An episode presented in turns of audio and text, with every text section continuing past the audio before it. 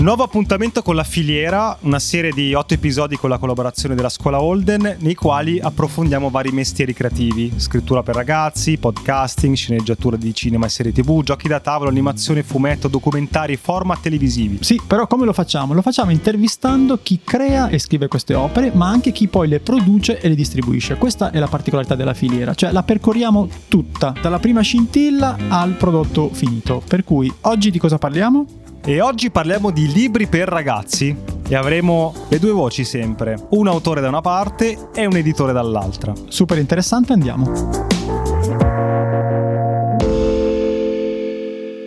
Allora, partiamo parlando di kids, cioè di narrativa e di letteratura per ragazzi. Okay? E cominciamo con un autore che è specializzato in questo, che è Marco Magnone. Benvenuto. Ciao, Ciao. Marco.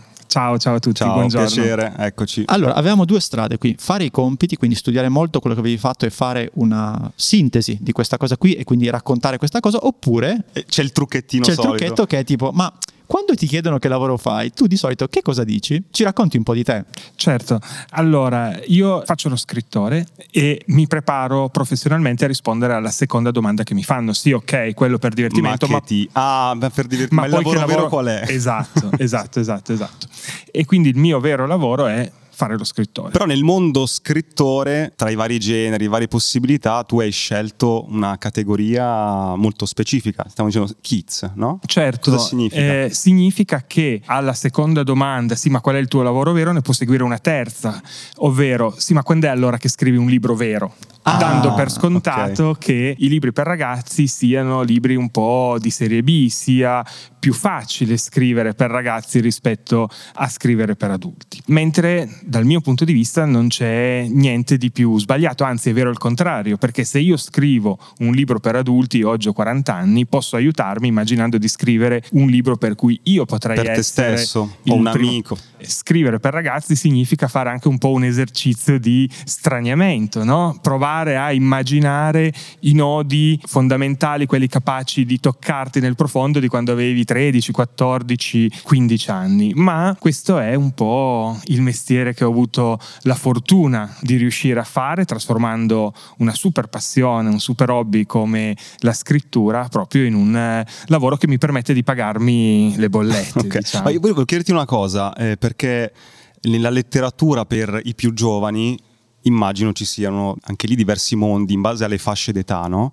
Ci fai una micro struttura, spiegazione sul kids, in che fascia sta e cosa c'è prima, cosa c'è dopo, giusto per inquadrare? Possiamo dividere come macro categorie la letteratura e la narrativa per l'infanzia, che va grosso modo fino ai dieci anni come limite massimo. Ah, dieci anni infanzia, ah, okay. che anche lì dentro, io ho due figli, lì diverse, c'è... ma c'è un mondo, cioè da quello solo figure, a quelli sonori, a quelli con un po' di parole. Esatto, ci sono però... le prime letture, i 6 più, i 7 più, poi diciamo che le categorie spesso servono anche per creare no, nuove scatole in modo da creare poi nuovi prodotti, eccetera. Poi una buona storia è una buona storia, appunto. Quando parliamo di storie per ragazzi, una delle categorie che è più utilizzata è, è quella di dividere in middle grade e young adult, ovvero middle grade indicativamente copre quelle storie rivolte a un pubblico di ragazzi che va appunto dai 10-11 fino ai 13 anni, 13-14 anni, le medie uh-huh. e poi le superiori. Mm. Ci sarebbe poi molto da ragionare su che senso ha ancora oggi parlare di young adult perché spesso un ragazzino, una ragazzina di 15-16 anni a cui piace leggere, a quel punto legge libri senza etichette, senza categorie. È un'etichetta in cui io non mi trovo totalmente d'accordo eh, rispetto al fatto che abbia un senso compiuto. Che poi spesso uno in quell'età lì cerca sempre di trovare, non solo nella lettura ma anche in altre cose, gli interessi dei più grandi, no? Per cui cerchi sempre quella cosa di un gradino sopra, quindi è, diventa anche complesso incasellare le cose. Quindi. Assolutamente sì, guarda, io a 40 anni leggo per immedesimazione. Io cerco storie in cui i personaggi possono in qualche modo raccontarmi qualcosa di me e io possa vestire i loro panni. Per questo cerco storie di poliziotti, di personaggi alle prese con qualcosa di pericolosissimo, ma loro sono fighissimi proprio perché mi immedesimo in loro, no? proprio perché fanno qualcosa che io non potrei mai fare nella mia vita. Se tu hai 12, 13, 14 anni, non vedi l'ora invece di aspirare a fare quello che fa un quindicenne, un sedicenne, un diciassettenne, perché lui magari o lei ha già il motorino, la moto, il fidanzato, la fidanzata, eccetera. Io adesso non ho nessuna voglia di leggere per aspirazione rispetto alle avventure di un pensionato, anche perché la pensione non la cioè, prenderò mai, quindi quella è fantascienza. Manuale come guardare i cantieri, no? Sei sì, tomi. Per 14 anni però. Andiamo sul tutorial, Fede. sì, dici? esatto. Tu hai un, un, libro che chi a casa non vede, ma adesso raccontiamo, no? Perché un'altra cosa che vorremmo fare oggi è proprio quella di cercare di capire come si costruisce un libro, quindi quali sono tutte le fasi, partendo da quel semino dell'idea e arrivando poi no, alla stesura definitiva e poi dopo passeremo la palla anche all'editore e capiremo qual è la sua parte di lavoro no? e quando entra eccetera. Per cui tu hai portato un libro che credo sia l'ultimo che hai scritto, giusto? Sì. Ci fai un proprio il classico pitch di vendita. Da 10 secondi. Sì, sì, sì, proprio come si intitola e di cosa parla? Allora, il libro si intitola La guerra di Celeste, è la storia di due fratelli, un fratello e una sorella, Celeste ha 12 anni e sua sorella Flora ne ha 5. Un giorno escono a giocare nei boschi vicino a casa e quando tornano vedono un filo di fumo che sale dietro le colline nella posizione in cui dovrebbe esserci casa loro. Di colpo, quella mattina di gioco cambia completamente l'atmosfera, iniziano a correre per vedere che cosa è successo e quello che è successo è che trovano la loro casa in fiamme. A casa c'era la madre, Celeste va a cercarla e la trova in cortile senza vita, ammazzata con due colpi d'arma da fuoco nel petto.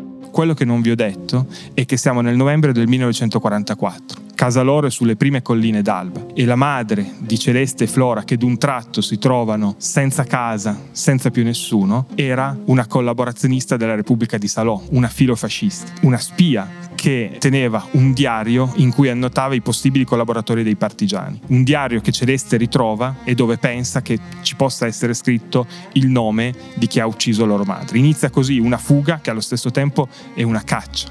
A chi? Ai banditi. E questa è una storia pensata per un pubblico di 11 età? più. Che bella tosta. Tosta, nel senso io immaginavo, sai, un, eh, che, che, non entrassero omicidi, periodi storici di questo tipo, invece già una scoperta per me interessante. No, guardate, allora il tabù, eh, ci sono tanti tabù che hanno fatto parte della storia della narrativa per ragazzi. Negli ultimi anni questi tabù, la morte, il sesso, la possibilità che non ci sia un lieto fine, via via sono andati a, a cadere. Ed è altrettanto vero che i bambini, i ragazzi, gli adolescenti cercano storie che possano mettere i loro protagonisti davanti a ostacoli, davanti a sfide che noi speriamo non riguardino mai la nostra vita. Però anche come dicevi tu, no, che cerchi nelle storie no, di medesimarti in situazioni che non vivresti personalmente, succede la stessa cosa con eh, anche i ragazzi. Ma noi vogliamo capire eh, i passaggi, no? questo ci hai detto la fine, insomma, la sintesi. L'idea mm, per scrivere un libro come questo libro come ti è arrivata? Cioè... Allora, tutte le storie nascono eh, da tre immaginari barattoli. La nostra vita, qualcosa che ci è accaduto o che abbiamo visto, il mondo che ci circonda, quindi qualcosa che leggiamo su giornali, internet, telegiornali, oppure altre storie. In questo caso la guerra di Celeste nasce da una cosa che aveva detto Italo Calvino a proposito di una questione privata privata di Beppe Fenoglio, ovvero che una questione privata era il romanzo perfetto sulla resistenza, che qualunque autore della loro generazione avrebbe voluto scrivere. Dopo tutti questi anni, dalla seconda guerra mondiale, dopo tutte le storie che sono state scritte sulla resistenza, la domanda che mi sono fatto era questa, che cosa potevo scrivere ancora sulla resistenza che non fosse una copia di una copia di una copia. Era una sfida. Spesso le storie nascono come sfida, partendo da quello che c'è per poter immaginare un modo diverso, per poter raccontare qualcosa per affrontare un nodo, come per esempio in questo caso la resistenza.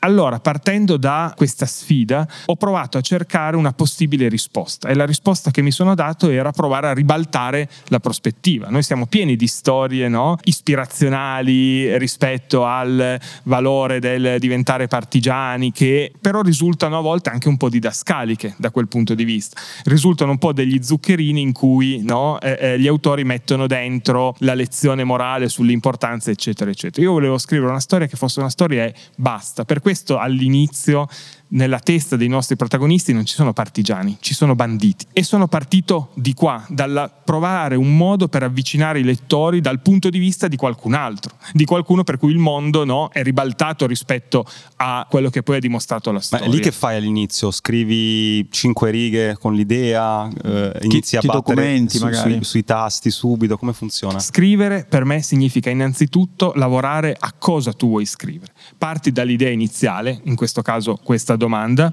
e poi io mi faccio, ho una griglia, uno schema con alcune categorie. Queste categorie sono personaggi principali, ambientazione, conflitti, e la scaletta dei fatti principali. E io inizio senza scrivere una riga di quello che poi costituirà il primo capitolo, il secondo, il terzo. Io scrivo già quando immagino chi saranno i miei protagonisti, quali saranno i conflitti attorno a cui ruoterà la storia e quindi i fatti principali della vicenda che permetteranno a quei conflitti di essere messi in scena e qual è l'ambientazione del eh, mondo a cui voglio dare vita. E questo significa studiare, studiare, studiare, fare ricerche, ricerche, ricerche, andare anche magari a fare dei sopralluoghi nei luoghi della tua storia. Quindi scrivere, avere la più precisa immagine possibile nella tua testa di quello che potrebbe essere la storia che andrai a scrivere. Cioè tu progetti la storia su Excel sostanzialmente, no? Io non cioè, so usare non, Excel. Non usi Excel però per rendere l'idea, si parte da Excel. Un tabellone appeso, qualcosa, cosa, cosa Post-it, usi? E fai gli incastri, personaggio 1 incontra personaggio 2, esatto. hanno tra di loro questo conflitto. Perché Bello. è come quando tu parti per una vacanza, quando tu devi progettare un viaggio all'estero, inizi a viaggiare quando ti compri la guida di quella città, quando ti fai il programma, eccetera. Poi quando vai davvero a fare quel viaggio, il tuo compito non è eseguire quello che hai immaginato da casa. Quello che hai immaginato da casa però è una scaletta che ti permette di atterrare a New York, per esempio, e non perdere tempo non sapendo da dove iniziare. Poi se resti sorpreso da qualcosa che non avevi immaginato, ma che è particolarmente interessante, figa, eccetera, allora tradisci il tuo programma Però iniziale. vuoi partire con una base Però solida. intanto ce l'hai. E allora a quel punto passo al secondo step. Quando è tutto chiaro il chi sono i personaggi, qual è l'ambientazione, cosa succede, inizio pian piano non più a preoccuparmi di cosa voglio raccontare, ma di come lo metterò in scena. E allora nasce la prima stesura, la prima bozza del mio romanzo. Per capire la prima bozza del romanzo c'è parti da pagina 1, anche qui, oppure bisogna scrivere, non so, un riassuntone, adesso uso termini sbagliati, no? Però... No, io non faccio nessun riassunto, nel senso che una volta che ho una L'Excel scaletta a di fatti principali, assolutamente sì, e quello so che è il primo contatto col mondo della mia storia, che non è il punto d'arrivo, è il punto di partenza, no? è come un falegname che inizia a dare forma a un tavolo. No? Ogni volta che si mette a lavorare a quel tavolo usa strumenti sempre più di fino, perché il lavoro è sempre più di precisione. Nella parte dell'idea, dicevi prima che tu devi scrivere per un pubblico, diciamo, non di coetanei, per cui devi fare anche un lavoro di tornare indietro nel tempo o magari dei test. Volevo chiederti questo, prima di fare la struttura o durante, fai dei test, dei focus group, no? Non so, c'è un gruppo La- la di, racconti di amici, qualcuno, di figli di, non lo so, per dire, ma ti interesserebbe ascoltare questa storia oppure vai dritto No. per la tua strada? No, io ho la fortuna, grazie ai precedenti romanzi che ho scritto, di fare ogni anno un sacco di incontri. Ogni anno incontro Ah, circa 5-6 mila ragazzi Cavolo. delle scuole medie e questo mi permette di raccogliere non sul singolo punto questa storia, quell'altra, ma mi permette di raccogliere in Di generale respirare un po' gli interessi. Esatto, chiaro. e Ah. poi credo che le buone storie, la letteratura, la narrativa non debbano rincorrere quello che il singolo ragazzo la singola ragazza già pensa, perché loro pensano eh, di amare storie che già conoscono. La sfida di noi autori è metterli davanti a storie che potrebbero coinvolgere e emozionarli, ma che ancora non sanno che esistono. Quando approcci la prima stesura, facciamo una timeline, no? questa prima fase per questo romanzo, cioè dall'intuizione, l'idea a ok, mi siedo e parto alla prima stesura. Quanto tempo è passato, se te lo ricordi? Allora, io in genere passo due o tre mesi a lavorare alla struttura, alla ricerca, ai sopralluoghi, eccetera. In questo caso era il mio primo romanzo d'avventura ambientato non solo in un'epoca storica diversa dalla nostra, ma in un'epoca storica molto frequentata, raccontata, dove quindi avevo una responsabilità non solo di non dire sciocchezze, ma anche di dare forma nella maniera più credibile possibile a quel contesto storico, perché toccare la resistenza alla seconda guerra mondiale in Italia no, è un grande monumento. Quindi in questo caso la ricerca è andata avanti più del solito per circa 5-6 mesi in cui sono andato tantissime volte nelle langhe, ho intervistato ancora testimoni diretti, mi sono perso e ho perso anche qualche diotria negli occhi a leggere tanta saggistica e tanta narrativa specifica eh, sull'argomento, ma questo mi ha permesso che mentre di solito io a scrivere un romanzo ci metto 3-4 mesi, quando mi sono messo alla scrivania, anzi sul divano, prendendo di casa, mettendomi sulla pancia del computer perché non bisogna raccontare bugie, io scrivo sul divano. fa malissimo. Esatto, fa malissimo, però è anche giusto finanziare no? certo, eh, sì, eh, sì, certo. i medici, insomma, eccetera. L'ho scritto in due mesi, perché a quel punto è come se avessi già chiarissima la storia dentro che doveva uscire e vi devo confessare che questo è in assoluto il romanzo che ho scritto più velocemente, ma non di fretta per rincorrere qualcosa o qualcuno. Il, il lavoro preparatorio ti ha aiutato poi ad andare in discesa. Perché mi, usciva, mi è uscito particolarmente dritto e, e facile. Uno pensa, vabbè, ci sarà un piccolo lavoro di ricerca, come dire, la bilancia è tanto sulla scrittura a battere i tasti e meno no, su tutto il Guarda, contorno, voi pensate, invece il contrario. A voi piace il calcio? Sì, a me Ok. sì, lui no. Un calciatore, quanto tempo della sua professione lo impiega giocando le partite? Rispetto a quanto tempo lo impiega ad allenarsi. E se tu hai la fortuna di amare il calcio e di poter giocare a pallone per mestiere, quello che non puoi permetterti è di non giocare quando non hai voglia, è di non fare allenamento quando piove, quando nevica, quando vorresti fare tutt'altro. Quello è il 90% del lavoro del calciatore, che è il minimo che ogni calciatore può fare per ripagare della grande fortuna che ha avuto. Per le storie, per gli scrittori è esattamente la stessa cosa, solo che noi non A ci meno che bagniamo. sei Cassano che vabbè, Anch'io ho pensato esattamente a Cassano. Cassano. Tanti calciatori sprecano quel 10% di talento che hanno, non tutti gli autori riescono a spremere tutta la potenzialità che hanno proprio perché manca l'altra parte. Ma scusami, eh, appunto, sei la prima stesura, due mesi, sei mesi di ricerca, quindi quante pagine ha il libro più o meno? Non le ho mai contate perché io no- per scaramanzia non apro mai un libro che- dopo averlo pubblicato perché altrimenti scoprirei subito un refuso. Adesso Lo posso fare io? Dallo a me. Sta dallo aprendo il me. libro ma non lo guarda. addirittura. 246. Ok, in due mesi, quindi ehm, più o meno in una giornata quante ore scrivi e quelle ore quanto cubano a livello di pagine? Allora, è difficile dare un peso, una quantità. Io quando scrivo in genere faccio un lavoro d'ufficio. no? Avete presente l'immagine dello scrittore romantico che scrive di notte con la bottiglia No, di rum? ce, ce l'hai già rovinata col divano, eh? ce l'hai già rovinata col divano. lo scrittore Cassano, sarebbe? Esatto. Esatto. tu? Ok. Allora, io cerco di darmi degli orari molto fissi perché la professione che faccio, nella professione che faccio non c'è nessuno che mi dà dei vincoli, dei paletti e quindi se non te li dai tu, deragli. Quindi dalle 9 alle 13, dalle 15 alle 18, più o meno.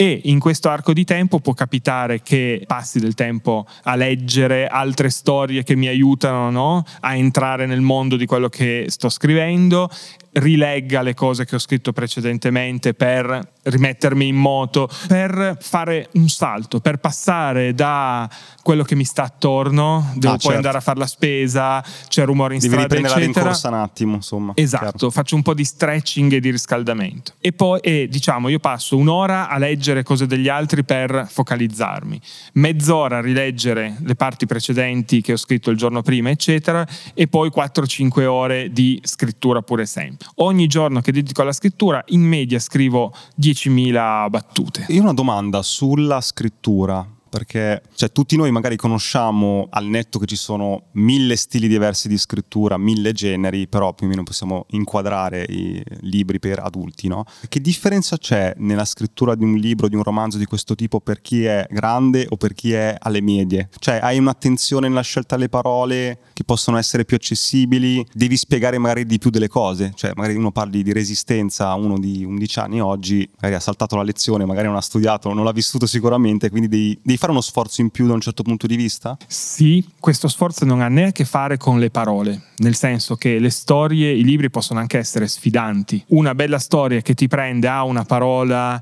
che non conosci, a una parola che ti suona strano, può essere un modo per ampliare eh, le tue competenze linguistiche, perché di nuovo altrimenti continuiamo a usare... dizionario, Google, cerco. Sì, no, ma non è una questione di dizionario. Uno può anche andare avanti e quella parola gli inizia a suonare, poi magari se la va a cercare in altro modo.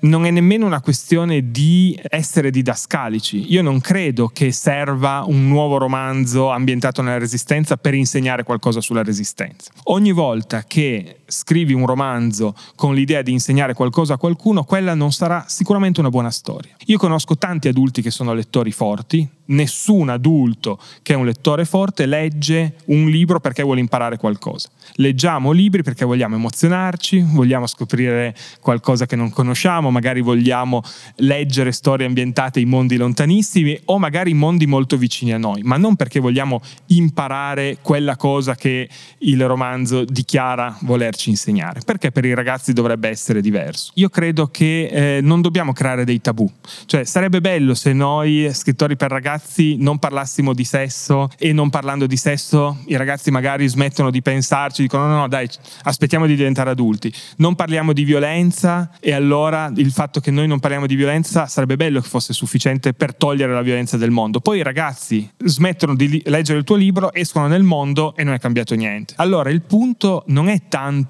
omettere. non omettere, ma accompagnare i ragazzi nella complessità del mondo e quindi sì, il sesto è qualcosa a cui i ragazzi pensano, non lasciamoli da soli a scoprirlo no? in un modo non controllato. Il male, la violenza, la politica, sì, eccetera. Non è il mondo del candy candy, gli racconti com'è il mondo nella realtà, ovviamente aiutandoli un po' di più rispetto a una scrittura secca. Bravissimo, l'attenzione okay. è il come tratti quegli argomenti. Tornando a, proprio a questa filiera, no? hai finito la prima stesura, cosa succede dalla, dalla fine della prima stesura a che cosa succede dopo? Prego tantissimo.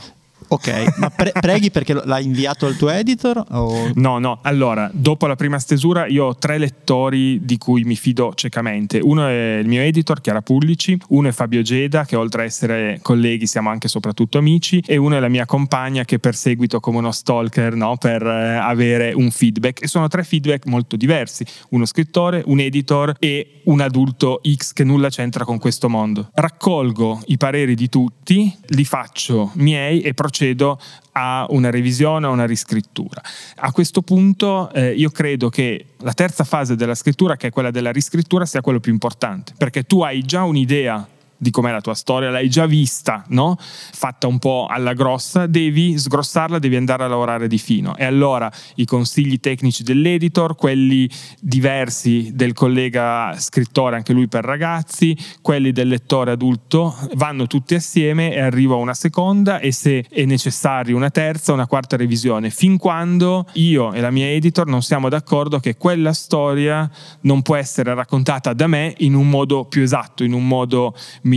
Però se noi non pensiamo che scrivere significa anche riscrivere, rischiamo di fare un grande errore, perché buona la prima è possibile, ma sarebbe un grande colpo di fortuna. No? Eh, se tu alla prima hai scritto una buona storia, perché accontentarti di scrivere una buona storia e non provare a scrivere un'ottima storia? Nel momento in cui io non avessi più voglia di scrivere un'ottima storia e mi accontentassi di una buona storia, significa che sarebbe meglio fare altro. Marco, chiudiamo però con un'ultima cosa telegraficissima. Hai un solo consiglio da dare a un ragazzo, a un giovane, a una giovane che vuole fare il tuo mestiere?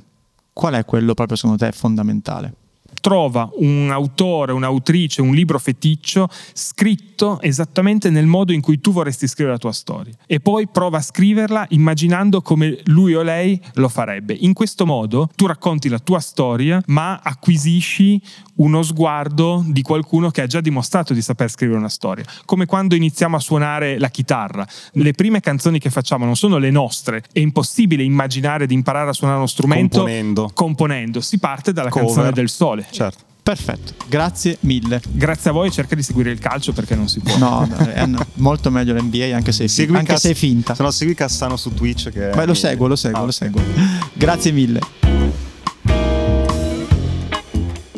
Passiamo alla seconda parte di questa staffetta. Di questa staffetta, ah, esatto. L'autore si è alzato e chi si è Però seduto? è rimasto con noi al microfono in mano, quindi diciamo minacciosamente potrebbe intervenire. Però salutiamo Enrico Racca, benvenuto. Grazie, ciao. buongiorno, ciao a tutti. Abbiamo fatto i compiti, ma come siamo sempre molto, come dire, pigri, per cui quando ti chiedono che, che lavoro fai, fai, hai le stesse difficoltà di Marco a farti capire come lo spieghi il lavoro? No, è leggermente più semplice perché ha un titolo, ha una carica, insomma, di solito dico quella, anche se è un po' pomposa, che è direttore editoriale dei libri per ragazzi del gruppo Mondadori. Quindi sostanzialmente a quel punto mi chiedono quali sono i marchi e i marchi sono Mondadori, PM, Rizzoli e Fab. Oh, ok, e che cosa fa un direttore editoriale? Ma un direttore editoriale fa tante cose, la principale è avere la responsabilità dei libri e del modo in cui vengono pubblicati, nel nostro caso dei libri per ragazzi di questi marchi. Per raccontare la seconda parte della filiera, no? abbiamo appena raccontato come un autore da un'idea arriva ad avere una storia che a un certo punto consegnerà anche a voi.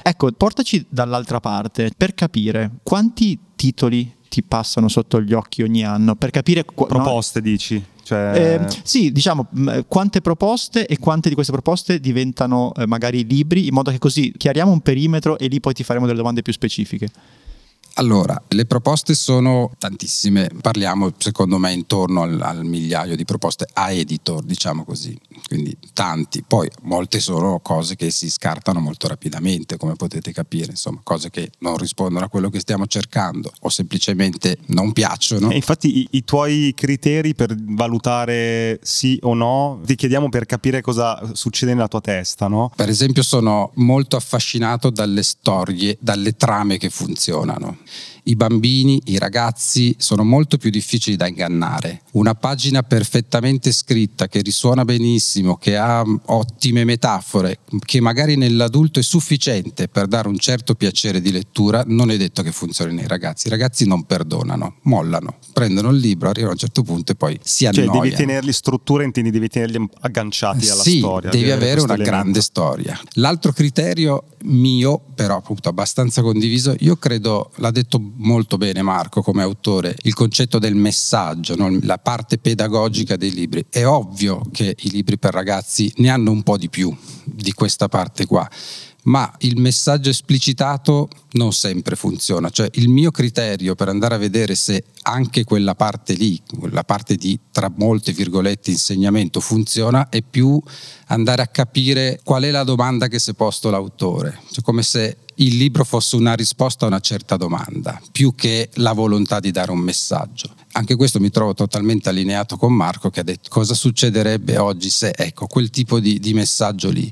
P- però se, se, l'autore magari si fa guidare dall'intuizione, no? questo tipo di sensazioni, eccetera, c'è anche un lavoro da parte tua un pochettino più metodico e freddo e magari meno caldo del so, ricerche di mercato, anche qui, qui te li metto focus group, quel tipo di lavoro per boh, capiamo che interessi hanno, chi sono, c'è anche questa parte? Sinceramente no. No, per vari motivi. Uno, è molto semplice, è più facile e meno costoso pubblicare un libro e usare quello come test di mercato che non fare un test di mercato. Ah, questo è, questo è molto interessante. Ogni libro in qualche modo è un test di mercato. Dal, sto molto estremizzando, no, però, no, tanto per chiaro. capirci. L'altra cosa, un test di mercato per i libri, per l'editoria, in certi casi probabilmente conferma ma non ti permette di innovare.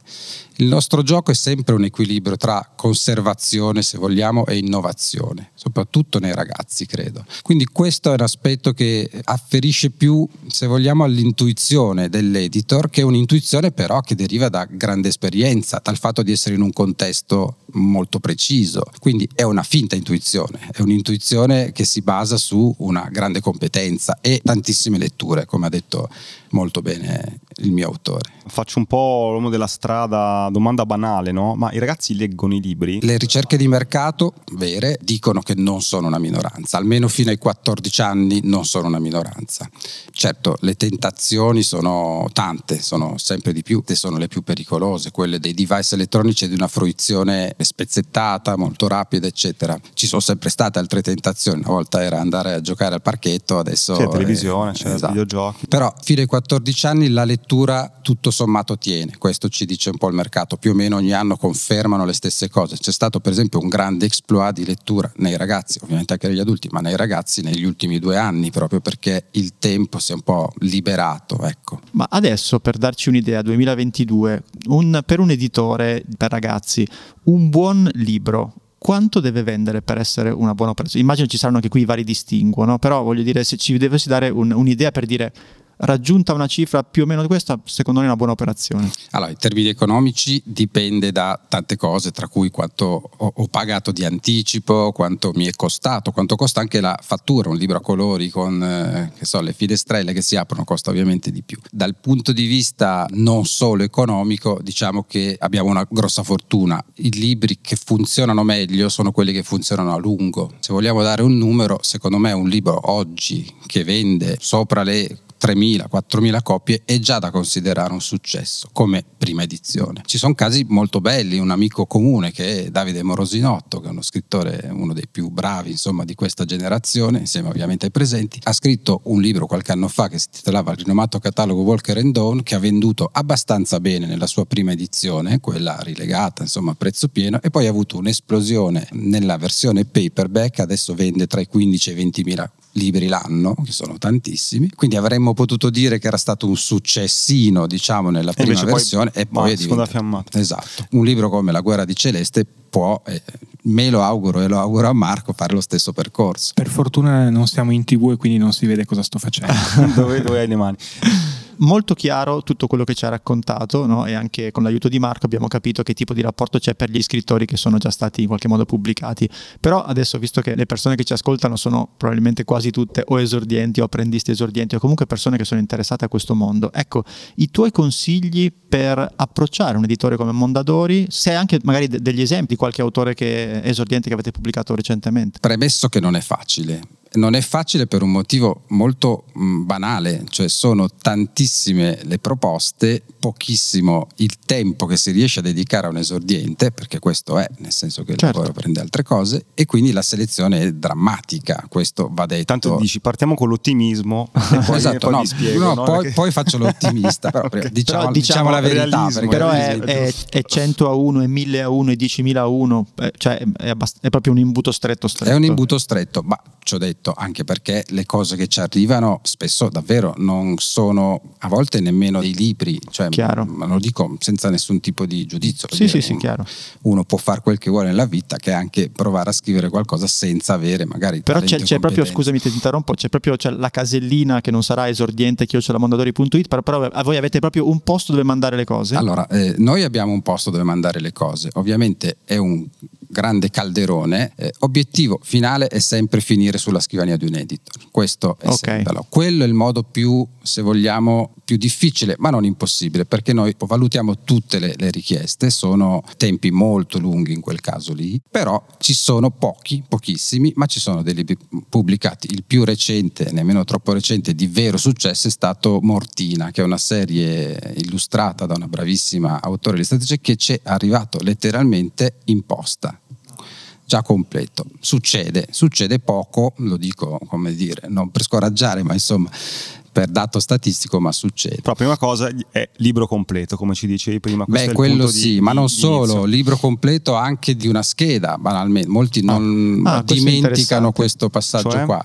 Beh, però uno deve in qualche modo aiutare chi è dall'altra parte, lo dico come, proprio per la questione dei tempi e dell'onere del lavoro. Una scheda spesso ti aiuta banalmente a capire se fa per te o non fa per te, perché pretendere che uno si metta a leggere un fantasy di 400 Chiaro. pagine, ecco, mi sembra anche... Cioè, step 1, leggi la scheda, se la scheda è interessante, step 2, leggi lì, il libro. Posso ok, chiarissimo. Step 3, le, scrivi bene soprattutto le prime pagine, perché esatto. le prime pagine sono proprio tremende, no. nessuno andrà mai avanti. Però c'è un tema, secondo me, importante importante, credo, di, di poter estrapolare dalle tue parole, però magari correggimi, che è una sorta di rispetto per il tempo delle persone, no? Anche, e del lavoro delle persone, perché sì. non è che tu mandi appunto 500 pagine di un fantasy e poi dici, eh ma non leggono, però se tu agevoli questo processo, in qualche modo, anche qui è un imbuto al contrario, no? ti faccio vedere, ti dico di cosa parla questa storia, magari ti intrigo, a quel punto leggo le prime pagine, sono ben scritte, a quel punto vado avanti. Sì, sì, sì. Poi va detto che quel percorso lì non è il più consueto, molto spesso i libri arrivano intanto dagli agenti letterari, che insomma nei, nei ragazzi non sono tantissimi, però come dire, non sono neanche... Che già scremano tra gli esordienti. Anche perché spesso la gente non si limita a fare la selezione, ma ha già un po' prelavorato. Sì, sì, poi se ci crede la gente è comunque un filtro per voi. Quindi dici vai dalla gente. Questa è una delle strade. Sì, sì. L'altra strada cerca di in qualche modo arrivare a qualcuno che ha più contatti di te con la casa editrice. Banalmente, sono qua alla Holden, insomma, il percorso che fa a cui partecipo io dei pitch è chiaramente un contatto diretto che eh, Training Kids, giusto il nome giusto Marco? Sero? Sì. Training Camp Kids. È una bella possibilità, un'opportunità di avere un contatto diretto, ma ci sono altre soluzioni, cioè ci sono anche gli scrittori, voglio dire, spesso ah, certe proposte ci arrivano certo. da altri scrittori che in qualche modo dicono guarda, secondo me è buono. Andiamo verso la chiusura, due domandine abbastanza veloci. Prima li hai citati, no? Molto spesso andiamo in libreria e le prime cose che vediamo, soprattutto in questa fascia per ragazzi, sono youtuber, TikToker, eccetera. In questo caso, come ci si muove tra l'occasione del fatto che c'è una community esistente, ci sono dei fan che sono pronti, no? magari anche a tirare fuori il portafoglio per una cosa, e dall'altra parte quello che dicevi tu, cioè la responsabilità o comunque la voglia di mandare in stampa qualcosa che abbia un suo valore, un suo messaggio e che non sia semplicemente il cerchiamo di monetizzare questa community. Ecco lì come ci si muove perché mi sembra un terreno abbastanza complesso. Sì, un grande editore come Mondadori ovviamente fa un po' di tutto, questo va detto. Eh, io credo che debba avere come obiettivo di fare tutto bene, cioè fare bene il libro di alta letteratura e altrettanto bene in termini di qualità il libro dello youtuber, del gamer. E se riguardate, alcuni di questi libri sono fatti molto bene, anzi forse sono molto migliorati. C'è una certa selezione. Dopo il, il, fenomeno iniziale si vendeva tutto quello che usciva, era molto, con libri che magari erano anche meno consistenti. Adesso sono affinati, sono dei libri estremamente curati. Poi a volte magari non totalmente scritti da youtuber, ma questo è un altro discorso. Però quello è un primo modo di rispettare insomma, le nostre responsabilità. Poi siamo degli operatori di mercato, io lo ricordo molto spesso ai nostri editor cioè noi non siamo né critici letterari né intellettuali. Il mestiere di editor è molto cambiato, cioè, si dice sempre che un tempo gli editor erano Calvino e Pavese. Ecco, voglio dire, nessuno di noi osa confrontarsi con Calvino e Pavese ma anche perché è cambiato. Noi siamo degli, ahimè, anche degli interpreti del mercato, ma in un modo bello, cioè siamo quelli che devono recepire certe istanze, insomma, certe intuizioni che sentono e che, si trasformano in libro, e dall'altra devono innovare, comunque provare a dare qualcosa di diverso.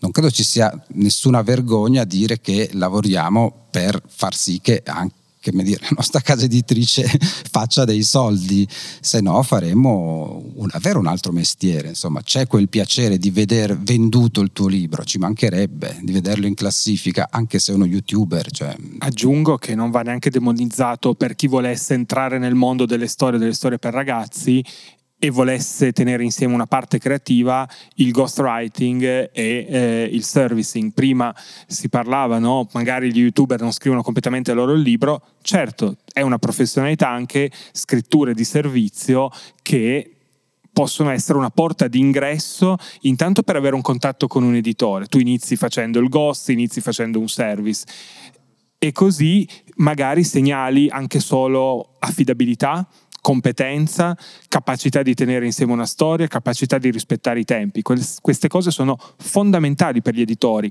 Imparano a fidarsi di te e magari prima o poi in questo modo ti guadagni l'occasione di lavorare al tuo autoriale. Perfetto, molto molto interessante questo consiglio. Ultimissima proprio telegrafica. C'è il libro che aspetti da sempre? Cioè nel senso quel libro, quel tema, quel genere? Cioè l'identikit in modo tale che magari qualcuno ascolta e dice ce l'ho, ecco. Eh, esatto. Allora, l'identikit è difficile, però c'è una cosa cosa che io vedo poco nella, ecco. nell'editoria per ragazzi italiana, ma non solo, che è il libro che faccia ridere. È una, una mia fissa, devo dire, proprio uno di quei pallini che mi porto avanti da qualche anno. Qualcosa siamo riusciti a fare, però è bizzarro perché se pensate alla storia della letteratura per ragazzi in Italia è Pinocchio, è Giamburrasca, è Rodari, cioè libri che facevano ridere, oltre che magari dare degli ottimi messaggi.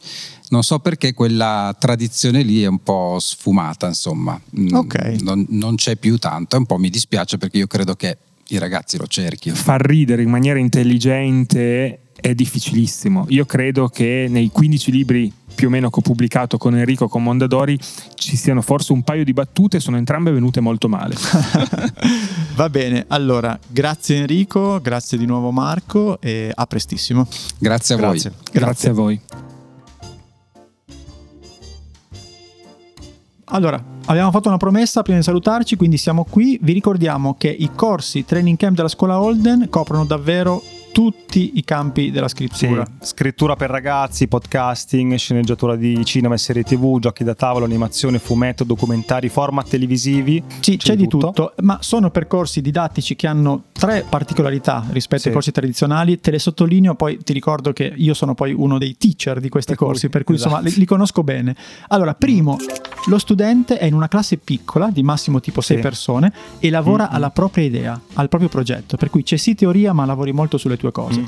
Due, ci lavori con un professionista, cioè con qualcuno che quel mestiere lì non è che l'ha studiato nei libri, cioè lo, lo sa, lo fa. Fa e roba. Quindi, sì, roba, e quindi certo. diciamo le, gli insight che puoi avere sono completamente diversi. E il terzo, che è quello fondamentale, alla fine del percorso lo studente presenta il suo progetto davanti a un panel di professionisti, per cui non solo eh, ti... La filiera in piccolo, certo. Esattamente, cioè ti, ti, insegniamo a fare un pitch e ti portiamo poi a incontrare l'industria. Che è un modo per testare subito la tua idea con l'industria, cioè sì. per capire, ok, tutte le cose che ho imparato l'ho sviluppate in un progetto, vediamo se c'è interesse però è anche un modo per ricevere feedback, per stringere contatti sì, e in qualche certo. caso ci riesce addirittura a chiudere un contratto e a vedere la propria opera che finisce sul mercato. Per cui è molto figo, ma c'è la sorpresa, la dici tu?